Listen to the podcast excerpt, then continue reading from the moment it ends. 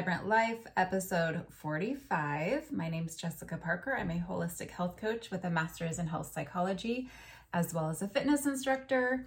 And today is July 28th, 2022. It's freaking hot here in Oregon, and I hate it. I'm not gonna lie. it's like hovering around 100, and I do not like that. But I can't complain too much because it's going back to our like normal, like upper 80s starting Monday. So, and I have AC, so I'm not going to complain too much. But today we're going to chat about salt. So, if you go back, you can um, tune into an episode about magnesium and one about potassium. So, these are our electrolytes. There are others, but those are the main three. And they're so important, not just on their own, but together. So let's just go ahead and dive in. Just a little bit of a background for myself. Growing up, we ate really healthy. We really didn't do a lot of processed or uh, fast food. But, you know, salt was something that we had. I really didn't pay much attention to it. And of course, it was the processed salt, the table salt that we all used way back when. And moving forward in life, you know, I, I know plenty of people who've been concerned about getting too much salt in their diet. But personally, I really never paid attention. You know, if something tasted like it needed salt, I would add it. I just wasn't concerned. I always just felt like I'm healthy. I have no reason to, to be concerned about health. But on the other side, in terms of electrolytes, I also never paid attention to that. I was an athlete in school and um, beyond that, I've been a runner for a long time. Now I'm a fitness instructor, and I never paid attention to electrolytes. I, you know, knew people who drank Gatorade and things like that, and I just, again, didn't pay attention. And uh, Gatorade was one of those things, I didn't drink stuff like that because I I guess I just thought of it as junk food, which it is. Moving forward, I started diving into keto several years ago, at least five years ago. And through that process of really researching and learning how it works, keto flu is something that is just part of it that people sometimes experience. And I started discovering why and trying to learn how to help people avoid that. So, electrolytes are where it's at for that. And the whole reason people experience keto flu is because when you're getting rid of the carbs, when you're reducing the carbs and glucose in your body, water is attached to those molecules. And so you're flushing it out of your system. Along with your kidneys flushing the water out, electrolytes go with it. And so people will start feeling fatigued and have brain fog, sometimes muscle cramps, sometimes, you know, kind of like a headache. And it's called keto flu. You can have low energy. So that's one thing that I'm t- I tell people all the time. In fact, in my keto groups, I will harp on it. and in terms of uh, supplements, that's the one thing I tell people. If you're going to do anything, you have to do your electrolytes. You can you don't need any other supplements. You really don't in terms of how keto works. Of course, you might need something specific for you unrelated to keto, but if there's one thing that you have to have, it's your electrolytes. So it really made me start opening my eyes and paying attention for the first time ever to electrolytes. And now I realize, you know what? It's not just people on keto either. You know, yes, you have a more like pronounced effect because of your diet change and your metabolic shift, but everybody needs them. And now, you know, that I've I've learned more and paid more attention to electrolyte imbalance in my own body, I've realized how important it is and where it comes from. So, um, just real quick, our electrolytes, um, we burn through them faster with obviously keto, but stress of any kind, whether it's physical or um, even if you're going through some kind of emotional stress, your body will burn through electrolytes faster. Toxins, medications, alcohol, lack of sleep, heat is an obvious one, exercise. So if you start paying attention to electrolytes, you'll start noticing your body and what it does and how it reacts if you're feeling out of balance. So, moving on, we're going to talk about salt. So, salt is one that has been very much vilified. I can't say that for magnesium or potassium. Um, definitely, all three of them are under recognized in, in terms of how important they are in our lives for our, our body's health and well-being at an optimal level but salt just gets a bad rap. Currently the cdc recommends 3300 milligrams a day. Fda lower than that is 2300 so we're talking like 2.3 grams. And then you of course have the american heart association that is lower than that 1500 milligrams a day Salt is vital at an intracellular level. It's essential for maintaining the volume of plasma needed to allow healthy cellular metabolism and then, therefore, cardiovascular health. So, research is finding that this fundamental theory about salt isn't as clear cut as we once thought.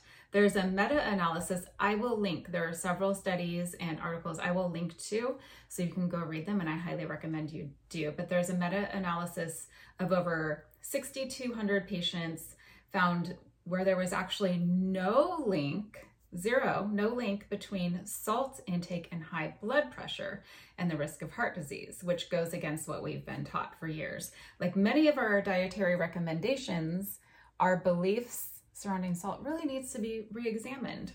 To, to stay truly hydrated, your body needs salt and there's also this this relationship between salt and potassium and magnesium. I'm not going to go into all that right now but all three are very important. Salt specifically is important because water in your body follows sodium. So if you have too much which i'm talking too too much not what you're hearing all the time your body will retain water um, and potassium helps to balance this out, which is why I'm going to say real quick we're not talking about table salt. That has been highly processed and it doesn't have all the extra minerals that we need. So go for something like sea salt, pink Himalayan salt. Um, I've been using this Redmond's Real Salt, really, really good, very clean, has all the um, minerals that are supposed to be there, that are already there. That's how it was created. So it hasn't been highly processed and stripped of all those good things. So make sure that you're using stuff like that. I want to share some information from an article by Robb Wolf. He is one of my favorite, more functional, holistic people, um, very sciencey, very nerdy in the best way possible. And he really dives into research, which is something that is so important people don't do it people don't know how to look at studies and then you're basically left at the mercy of these these you know industries and people trying to sell you things um, versus actually giving you true good solid information. So there's an article um, which again i will share below where he states that across 48 global populations dietary salt intake didn't predict the prevalence of high blood pressure. So just like the, the other study i just mentioned the highest salt population actually had a lower median blood pressure than the lowest salt population. So when you look at the big picture, everything changes, right? And that's what I'm talking about when it comes to studies. And then, you know, these little sound bites that we're getting, whether it's a doctor, sorry to say, but, you know, they're not, they don't have the time to dive into this research. They're like, you know, just seeing patient after patient after patient and just trying to get through without having the time to do their own research they're getting a lot of information from pharmaceutical reps who are helping them to sell medication versus like let's get at the root cause so doctors tell you about information you get the stuff out of a magazine or a commercial or just these little sound bites without actually seeing what the actual research is telling us here are three studies that I'm going to mention real quick that Robb Wolf references. So you can go to that link below and go look at these yourself. The Intersalt study looked at over 10,000 people across 48 global populations. So that's the one that I just mentioned, where there's no correlation between salt intake and hypertension. If salty diets raise blood pressure, clearly that's where it would show up, right? There's a Framingham offspring study showing that sodium intakes of under 2.5 grams per day were linked to higher blood pressure. And remember, that's where like the um, FDA was recommending, right? The CDC was a little bit above that. Then we have a 2020 systematic review from the Cochrane collaboration that found sodium restriction was linked to less than half of a point on average in blood pressure in normotensive white people with weak evidence that Black and Asian people might see better effects. The negative side effects of sodium restriction were more consistent than the effect on blood pressure. So this is just pointing out, you know, that there's there are actual studies that are showing us the opposite of what we've been taught for a while. And you know, people can pick and choose with certain information out there, certain studies and things like that and kind of manipulate data basically so that they can sell things. You always have to go back to where's the money, right? Follow the money. So it doesn't mean that we should consume just unlimited amounts of sodium because too much isn't optimal either. But you know, usually that's not what's going on. Most people need at least five grams of sodium per day, more if they're active or eat keto, like I was saying, or if you have other things going on. You know, I personally have uh, mercury toxicity. My body burns through electrolytes faster than like most people because of the toxins that it's fighting all the time. So, what happens if you don't get enough sodium, though, right? Some kind of like normal, um, if you're like on the low level of not having enough, low level um, symptoms might be reduced hy- hydration. So, obviously, if you're feeling just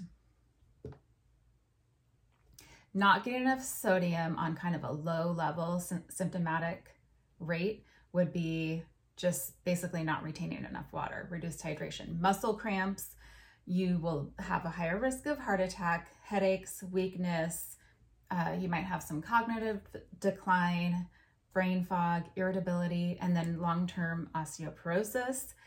Uh, when you're not getting enough sodium, your body goes into sodium retention mode. So then you're releasing hormones to help retain that sodium in your kidneys, like aldosterone, renin, norepinephrine, and those hormones will raise your blood pressure. So, do you see how this is all related? And then, you know, the wrong things get blamed. Acute sodium deficiency. So, if you're super, super deficient in sodium, you're going to get brain swelling, coma, congestive heart failure, impaired sympathetic cardiovascular response to stress. So, there you have it in a nutshell. I just want to go back and say a few things that quality matters. So you're not using the, you know, whatever what what was that salt? I can't remember the brand, but you know, with the the girl with the umbrella that we all had on our dinner table growing up.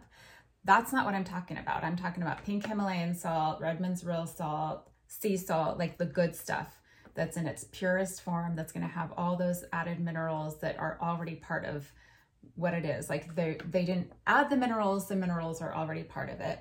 Um, and then you do need to make sure you're getting magnesium and potassium. This is what I use, Ultima, because it doesn't have a bunch of junk in it. It has uh, 100 grams of 100 milligrams of magnesium and it has 250 grams of potassium in it. So I have more than one serving of this every day, but I add my salt to it because it does not have the sodium. So make sure that you're doing that. I have it every single day. I'm also a fitness instructor. Right now it's hot, you know, so you you have to pay attention to your symptoms, pay attention to your body. If I personally am low on certain electrolytes, I'll notice it with um, I don't really get headaches, but a little head pressure, um, sometimes heart palpitations, low energy, a little brain fog, you know, just kind of the common things um, that I already mentioned. I'll get restless leg syndrome, I hear people talk about that. Magnesium, I go for my magnesium and I can feel a huge difference in like 20 minutes when I do that. In conclusion, you can apply what I'm going to say to most anything in our standard American diet and then, you know, what we're getting from certain agencies and mainstream medicine is the fact that a lot of this perspective is convoluted and comes from people like the sugar industry who are trying to make money or the pharmaceutical industry. If you are paying attention to root cause, they're going to lose money. If you are paying attention to the sugar and the high carbs and the processed crap instead of um, listening to this narrative, they're going to lose money. What is happening in certain old studies where people are saying, no, look, look at what salt does, is actually they're taking people who are very unhealthy, not exercising, eating crap all around, not just high salt, lots of processed food, and then they're they're blaming the salt. It's that whole causation or correlation conundrum and you have to look at what's really going on here. For example, you know, if I'm eating burgers and fries and milkshakes and coke and smoking and not exercising, you can't blame meat, right? Because there are a whole bunch of things adding to this big, basically, bleep show going on. Same situation with salt. A lot of old information is based on looking at exactly scenarios like that and then blaming the salt. So take a step back, look at the big picture. So I always like to say that back to the basics is best when it comes to our health and our fitness and our diet and our standard of living. And this is just one more example of that. I'm going to leave it there. And last, last thing that I'm going to mention before I leave is that I just started making tallow body butter. I purify this uh, grass fed and finished beef fat several times over. So none of the impurities are in there and it's just pure fat. It's white, it's odorless. I add pure almond oil and I add essential oils and I whip it. Um, it's so good for your skin at a cellular level tallow is more like our cells versus like a plant-based moisturizer. So it's extra super nourishing, has lots of vitamins in it. And well, I love it, but I have several different scents. This is Summer Citrus Bliss. I use it everywhere. I even use it on my face at night. And you can go to the link below. I have it on Etsy, Vibrant Life Tallow. You can go there and use the code podcast10 to get 10% off your order. Find me at thatvibrantlife.com, Instagram that underscore vibrant life, and then Facebook Vibrant Life. Thanks for hanging out with me.